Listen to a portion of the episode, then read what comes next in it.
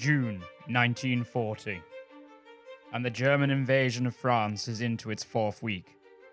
The Battle of France had begun on the 10th of May 1940 with the launching of Fall Gelb. The Army Group B of the Wehrmacht had marched into the Netherlands and Belgium, and Army Group A had bypassed the French defensive line, known as the Maginot Line, by marching through the forests fought by the Allies to be impassable the Ardennes.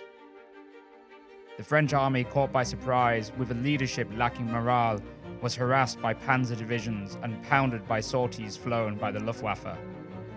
Churchill received a call from the French Prime Minister Paul Reynaud on the 15th of May, just five days into the battle, where the French Prime Minister reportedly stated, We are beaten. We have lost the battle. A day later, Churchill flew to Paris to find the French government already burning its papers.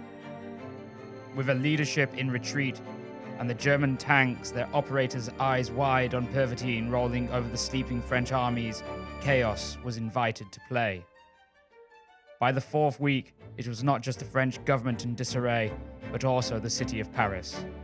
The streets from the city are clogged with automobiles and carts. Fleeing civilians sleep in fields and barns, steal from villagers' homes and restaurants as they flee through. Trains are overcrowded if they are running at all. The war has brought out the worst in most. Gasoline is stolen from one car to be put into the next. The aristocracy finds itself disgusted to be surrounded by and begging with the lower classes, their upturned noses flinching with the smell of a people they, at least for some, had never encountered before. However, all the people are horrified to see the French armies fleeing faster than themselves. Amongst all of this chaos, the French authorities, however, decide to empty the prisons. A convoy of vehicles leaves the Fresnes prison south of Paris, its destination, the prison at Bourges. Already being outside of the city, it manages to avoid the chaotic scenes. It trundles south, through the French countryside. It's not a significant journey in peacetime, it's little over 200 kilometers. But this isn't peacetime. The fields around show the signs of war potholed by artillery, wrecks of French army vehicles burnt and torn, part of the hasty retreat. The little convoy moves on. It's from the bright sun above that the first sounds can be heard, the source hidden by the blinding light. The sound, the whine of high revving motors piercing the air, is followed by the screech that comes with the dive.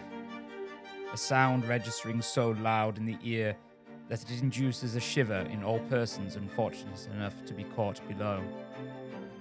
The Luftwaffe planes come diving from the light, their pilots looking through the crosshairs of their aiming devices, their fingers depressing the triggers. A hail of bullets surround and strike at the convoy. Vehicles dive off of the road as their drivers slump over the wheels. Engines emit steam as their radiators are perforated. A panic ensues. As quick as the planes arrived, they are gone. To refuel or reload, it doesn't matter. The damage has been done. The convoy is destroyed. From the wreckage, the survivors start to appear. Haggard men, some unscathed, some bloodied, red with their own or of someone else's blood. Those who feel able to seize the unexpected opportunity to take something that had been denied to them run now into their freedom.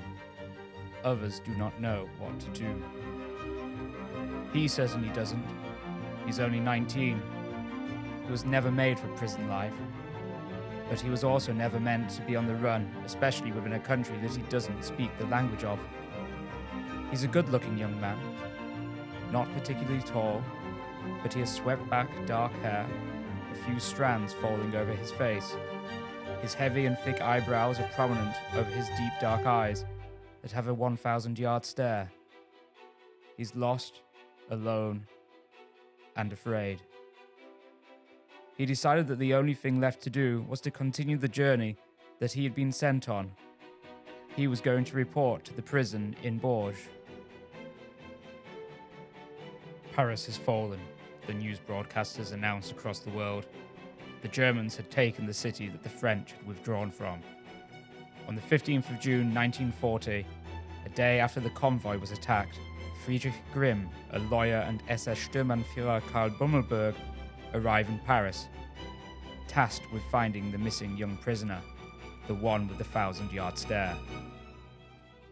After a long walk, he had arrived in Bourges, where he surrendered himself to the police.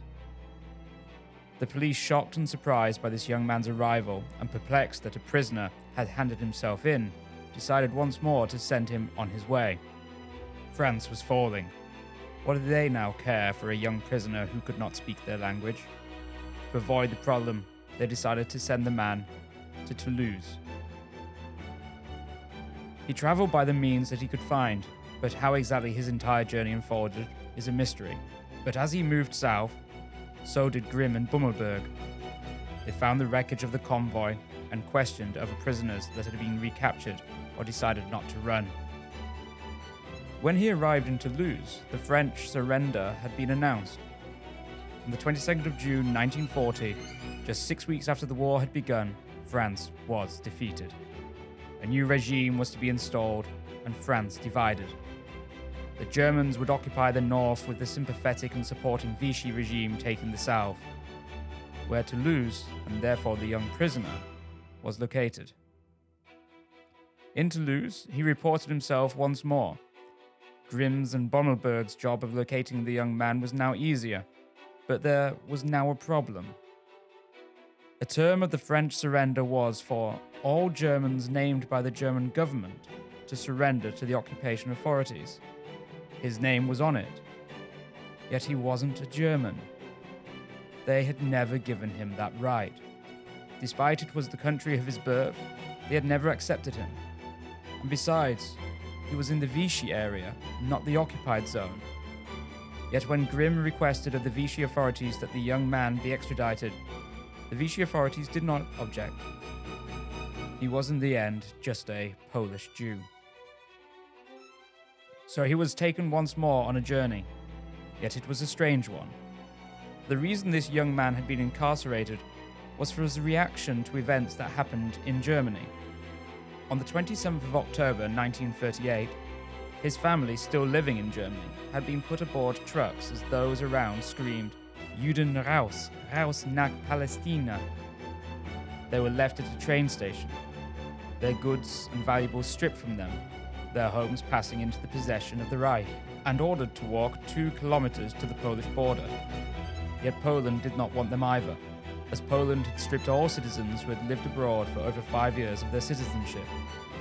So the family of the young man and 12,000 or more people wandered the lands of the borders, cast from society and stateless. Now the Germans were making an exception for him. Where his family had been cast out and robbed, he was being flown to the capital of the Reich, to Berlin, where he was to get a special room at number 8 Albrechtstrasse, headquarters of the Geheimstaatspolizei, also known as the Gestapo. So, why the special treatment? Because this young man, in response to the horrors of what he heard his parents and others had to endure, had decided to act. He had been known for his quick emotions, violent when threatened, often caught weeping when hearing of the plight of the Jews. And with the news of his parents' forced exile from their home in Germany, he had travelled to the German embassy on 78 Rue de Lille and shot five times Ernst von Rath, a junior embassy official. He made no attempt to resist arrest. In the pocket of his long overcoat, a postcard read, With God's help, my dear parents, I could not do otherwise. May God forgive me. The heart bleeds when I hear of your tragedy and that of the 12,000 Jews. I must protest so that the whole world hears my protest. And that I will do. Forgive me, Herman. The date, the 6th of November 1938. Three days later, as Herman sat in a prison cell, French and German doctors lost their battle to save Ernst von Rath's life. Now it was the 9th of November 1938, a date better known to history as Kristallnacht. The angered Jew used his German name on the postcard, Hermann, Hermann Grunspan. But history will remember him better as Herschel Grynszpan, whose actions were used by Joseph Goebbels to incite the horrors of Kristallnacht. Achtung, Achtung! Hier ist die Sendestelle Berlin. Im Voxhaus. Auf Welle 400 Meter. Meine Damen und Herren. Welcome to Achtung History, a weekly podcast produced by the Berlin Tour Guide and hosted by Simon J. James. This is Series 1 He Who Holds the Devil, Episode 4 Globke's Holocaust.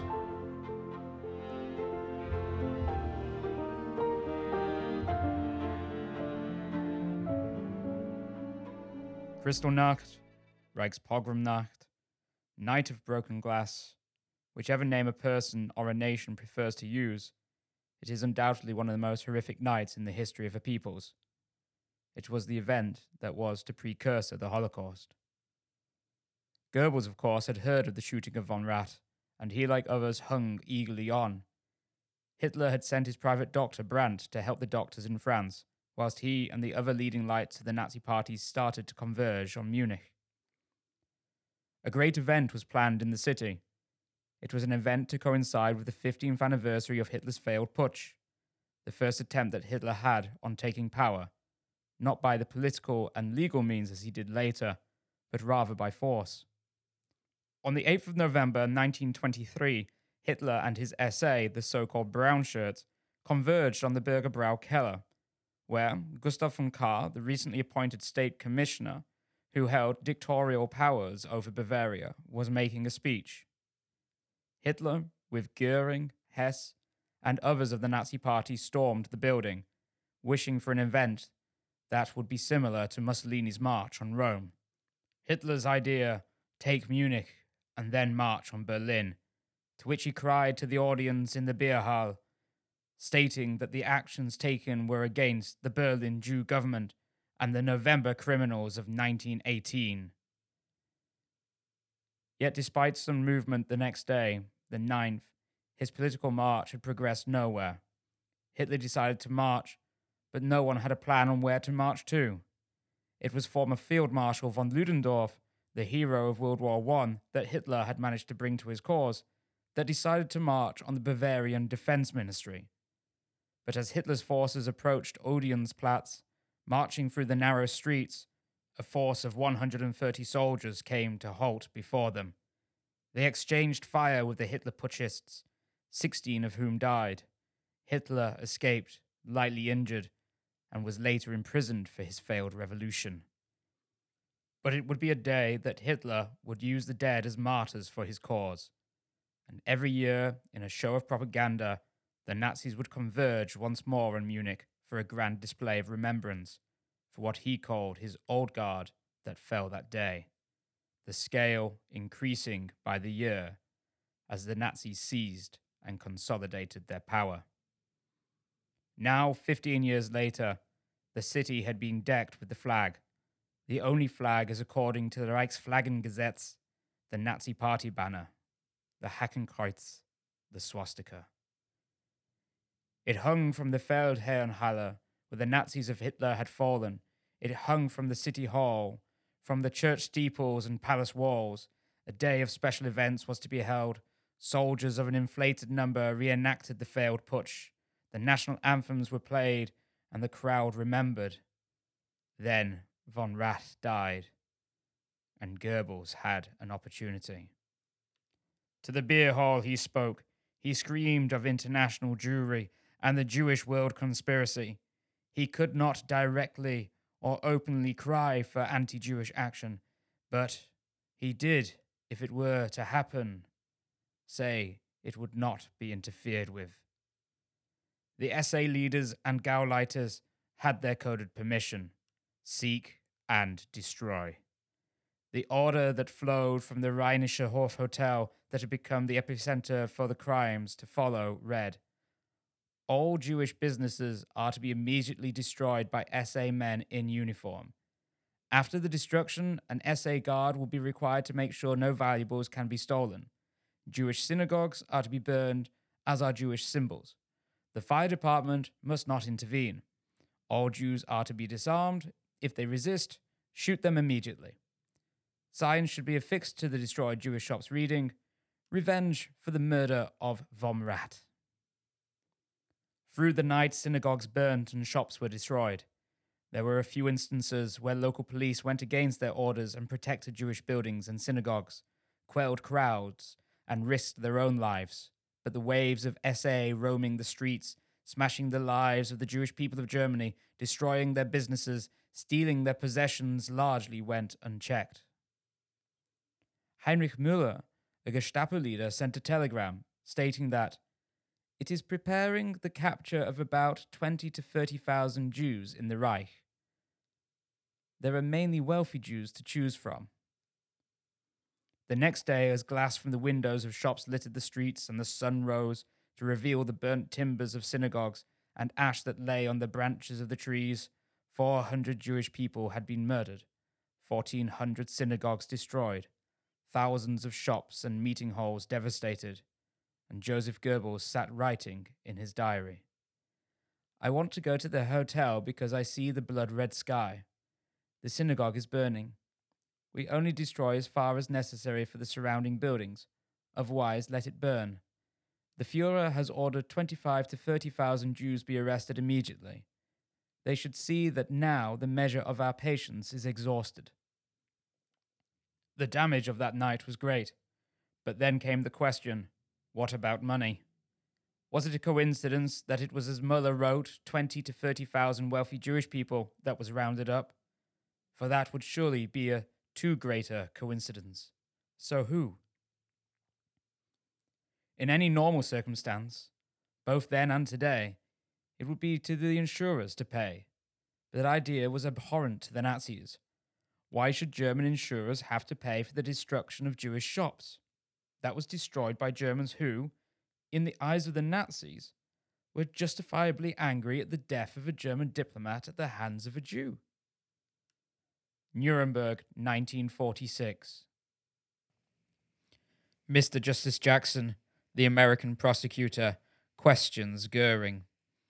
Then, on the 12th of November 1938, you also signed a decree that, under the four year plan, all damage caused to Jewish property by the riots of 1938 must be repaired immediately by the Jews, and at their own expense, and their insurance claims were forfeited to the Reich.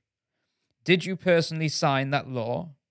Goering replies, I did sign a similar law. Whether it was exactly the same as you have just read, I could not say. Mr. Justice Jackson presses, you do not disagree that that was the substance of the law, do you? Goering? No. The Reich was to profit from the destruction of Jewish businesses. Looting of a Jewish business was to be punished. As for the creator of the four year plan, Hermann Goering, that was stealing from the Reich. The laws were to get stricter as the noose was tightened. In December 1938, a decree was issued stating that Jews could not own retail stores, department stores, engage in handicrafts, or offer goods or services, that they could no longer act as leaders of enterprises or be members of cooperatives. Then, in February of the next year, all jewels and precious metals owned by Jews must be surrendered to the public office within two weeks. Decrees and laws that were extended as the Nazi Reich itself extended into new territories.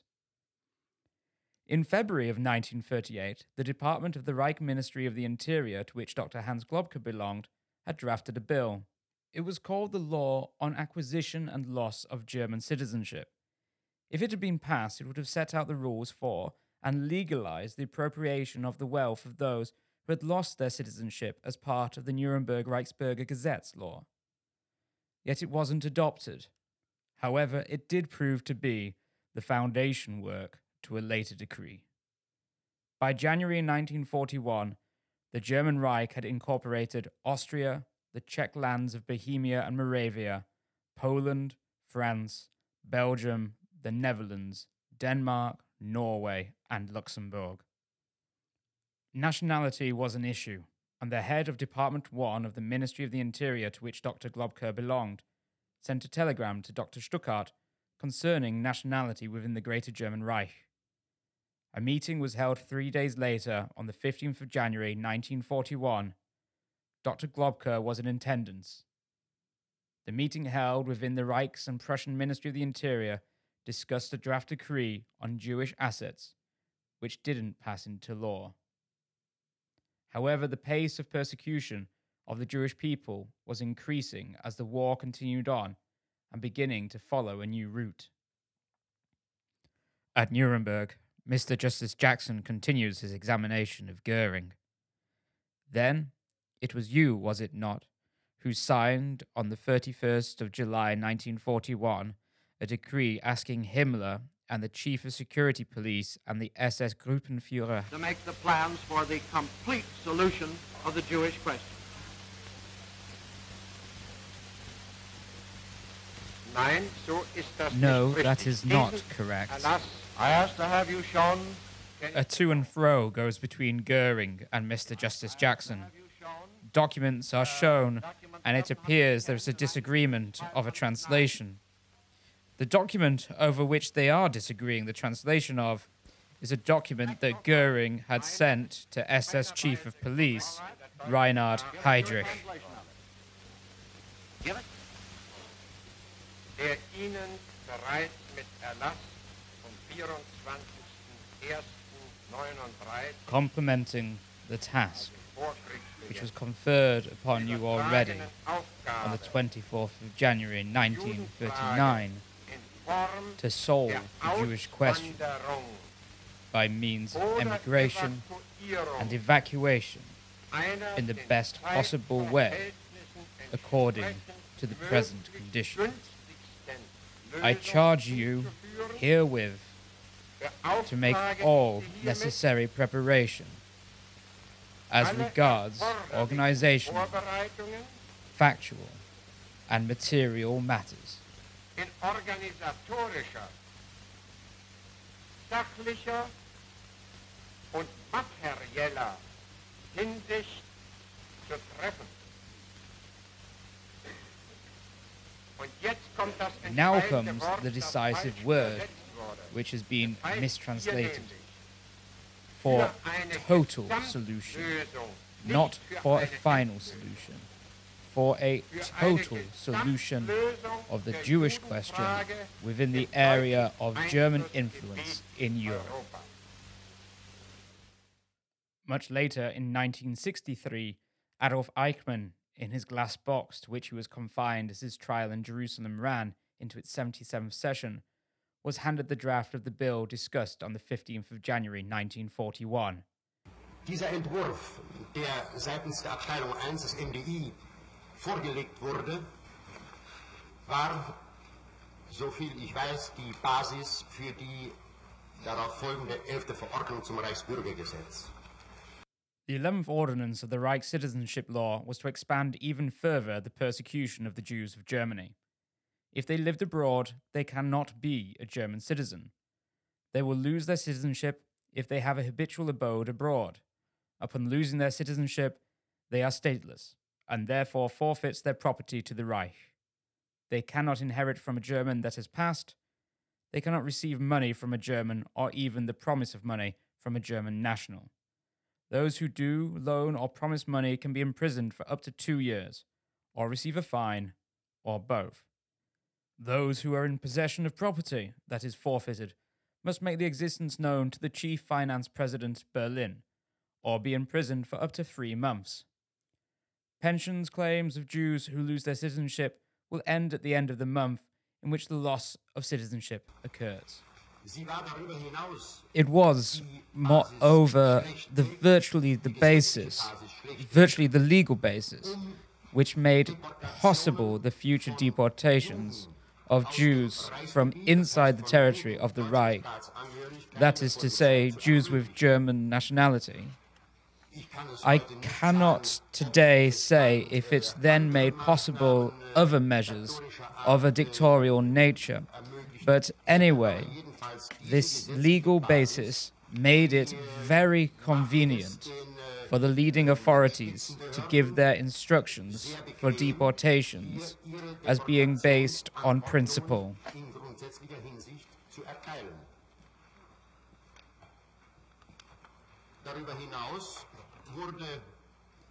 Moreover, it raised and solved the question of regulating the assets,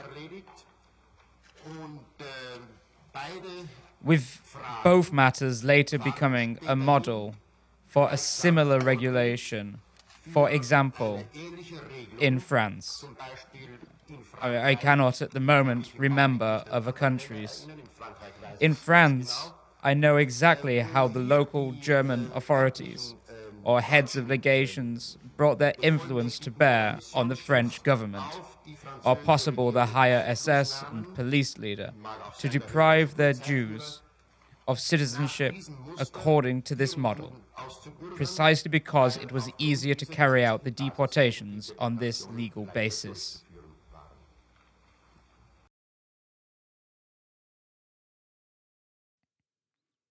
The work of Dr. Globke and others within the Reich and Prussian Ministry of the Interior in creating the initial draft which created the later law was in effect for those who physically carried out the deportations and subsequent incarcerations within the concentration camps that led to the deaths of so many millions of people was an enabling act in itself. An enabling act that made the removal and eventual murder, as Eichmann said, easier. At the trial, Eichmann's lawyer, Dr. Servatius, would continue. As a Jew, one loses one's nationality if one resides abroad or has transferred one's residence there. Later on, this comes to mean that one has also transferred it there when one is removed across the frontier by force. And this results in this legalistic trick, as I would call it, from paragraph 2, where it says, the assets of Jews who have lost their nationality on the basis of paragraph such and such are forfeited to the Reich on the strength of this regulation, insofar as they have not already been forfeited. That is also what happened to the French. As soon as they had been transported across the border, a similar state of affairs came about. There was no doubt that this is what was happening prior to the 11th Ordinance of the 25th of November 1941. It had happened to Herschel Grynszpan's parents, but they already were not German citizens. It is what Heinrich Müller, on the orders of Hitler, had mentioned on the night of the 9th of November 1938, when 20 to 30,000, in the words of Müller, wealthy Jews were to be rounded up. Now, thanks to the draft document of January, there was an ordinance that made the theft of assets by the state legal if someone was to leave the country, voluntarily or by force.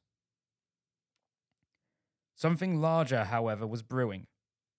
On the 5th of September 1941, and backdated to 1st, the police had announced an order. An order that meant Jews, as defined by Section 5 of the First Order Reichsbürger Gesetzes of the 14th of November 1935, and who had celebrated their sixth birthday, were forbidden from being seen in public without wearing the Jewish star. Those people defined by Section 5 of the Reichsbürger Gesetz of 14th of November 1935 were defined by Dr. Hans Globke's commentary. He, Dr. Hans Globke, had got his wish. The wish that had failed with the passports to have valid for Switzerland written within. His wish that Jews could no longer be camouflaged with German society by their names, to have Israel or Sara added to their names as a means of identifying as with his law of the 17th of August 1938, to stop them from trading on markets or in public spaces, as they all had to wear the yellow star of David. In December of 1941, the laws of the 11th Ordinance were expanded on by the Reichs and Prussian Ministry of the Interior, as was the ministry's right to do so under Section 13 of the Ordinance. It was taking into account the vast areas that Germany had conquered during the summer and fall of 1941 with Operation Barbarossa. German troops now were able to bathe in the waters of Sevastopol or eat from the Sea of Azov, so in the eyes of the Ministry of the Interior, it was only logical that the new areas also be subjected to the laws. Yet the war was advancing quicker than most had expected, with the German armies expecting to capture Moscow imminently. The day before the expansion of the laws, the 258th Infantry Division was only 24 kilometers or 15 miles shy of Moscow. With the war advancing quicker, the laws needed to allow for a swifter implementation. The order stated that now all Jews who had their habitual abode where German troops operated were subjected to the ordinance. It was a far reaching law. It meant that as the German armies marched, any Jew that fell across their path would forfeit their property and lose their citizenship, becoming stateless. The fate of these Jews was to be discussed shortly thereafter. In July of 1941, Hermann Goering had tasked Reinhard Heydrich, protector of Bohemia and Moravia, director of the Reich's main security office, known as the Butcher of Prague, the Blonde Beast, the Hangman, and the Man with the Iron Heart, with finding a solution to the Jewish question. On the 20th of January 1942, in the depths of the winter, a gathering of select people came together in a house that overlooked the beautiful lake of Große Wannsee. The collection of people, including Dr. Stuckart of the Interior Ministry, Adolf Eichmann as adjutant to the meeting, Heinrich Müller of the Gestapo, Judge Roland Freisler, and Heydrich himself, along with ten others, became known as the Wannsee Conference. The conference began with a speech by Heydrich. He explained that the goal was to legally cleanse the German lands of the Jew. Heydrich nodded to the work of Department 1 of the Ministry of the Interior, Globke's department, that thanks to the laws, $9.5 million had been expropriated from 537,000 Jews who had emigrated from the Reich. When converting from $9.5 million in 1941 to today, the wealth that had been expropriated when converted to 2019 dollars would equate to $166 million. Through this conference, they discussed ideas of the deportation of the Jews of the conquered and occupied territories and deporting them to extermination camps. Heydrich explained that Himmler had prohibited the idea of further Jewish emigration, and so now the new plan was to evacuate Jews to the east. To the east became a euphemism for death. Dr. Stuckart put forward the idea for the forced sterilization of the Jews as a means to settle the question, and Eichmann noted that Stuckart, the usually inattentive and procrastinating representative of the Ministry of the Interior, was greatly excited by the meeting. The problem that they faced and that they needed to be settled was who was to be categorized as Jewish. For this, they looked to the Nuremberg laws, and in particular the commentary on them the commentary of Dr. Hans Globke. The meeting and its decisions were brutal. Marriages were to be dissolved, Jews married to Germans were to be taken to ghettos, the children of a Jew and German would be transferred to ghettos if they acquainted with the Jews or if they had adopted the Jewish religion, or rather, as the minutes of the meeting state, evacuated. The rules were sweeping and resulted in many thousands being evacuated and Stuckart was insistent on the forced sterilization. A year later, the laws were expanded further once again. The 12th Ordinance for the Reich Citizenship Act extended the laws to gypsies, and shortly after, the 13th Ordinance. Now, punitive acts of Jews are punishable by the police, and if a Jew dies, his fortune goes to the Reich. Later, in November 1944, Dr. Hans Globke produced a circular where he instructed the registrars and supervisors on how to record the deaths of Jews and to which tax officers the information should be forwarded to. At trial day 76 of Adolf Eichmann, footage of which is unfortunately cut from the recordings, but the transcript of what Eichmann said reads This was, no doubt, a result of the initiative of Department 1, I believe of the Ministry of the Interior, under Hering and Globke, regarding the endeavors to deny German citizenship and sequestration of property of Jews, as proved unequivocally by a document which is before us. Eichmann at day 77 that follows from the fact that this is a consequence of Ordinance 11. It was not I who ordered it, but those who issued the legal regulations. It also had to be enforced. In this connection, I would still like to say that neither Dr. Rajakowitsch nor Government Councillor Neifeind ordered it, but it had been contrived in Department 1 of the Ministry of the Interior. And once these administrative sections were given the order from the head office for Reich security to go on from here, they could no longer raise fundamental reservations. They were not entitled to do so. These were purely juridical matters. At trial day 78, also unfortunately missing but preserved by the transcript, Eichmann states I believe that, as far as in respects to the fundamental legal foundation, it was exclusively the Reich Ministry of the Interior that was responsible, and not the head office of the Reichsfuhrer SS or chiefs of the German army and police.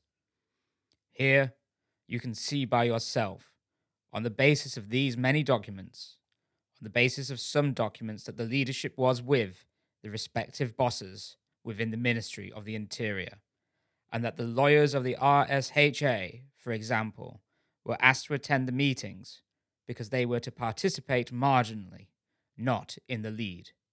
This means that these legal precedents fell into the primary responsibility of the departments of the Reichsministry of the Interior, and not in the Reichsfuhrer SS and chiefs of the German security police. When hearing of a note submitted by French delegates to the Foreign Office in protest to the resettlement of 6,000 Jews from the Saar and Baden to France, Dr. Hans Globke, according to a Foreign Office memorandum, ordered a copy of the note, stating that the Reichs and Prussian Ministry of the Interior is the body responsible for Jewish affairs. Achtung, Achtung! Hier ist die Sendestelle Berlin. Im Voxhaus. auf Welle 400 Meter. Meine Damen und Herren, Achtung History's, He Who Holds the Devil, is a weekly podcast production by the Berlin Tour Guide and hosted by Simon J. James. To find out more, follow Achtung History on Instagram, Facebook, and Twitter at Achtung History, or visit the website at theberlintourguide.com forward slash Achtung History. If you wish to support Achtung History, you can do so through patreon.com forward slash Achtung History. Achtung, Achtung!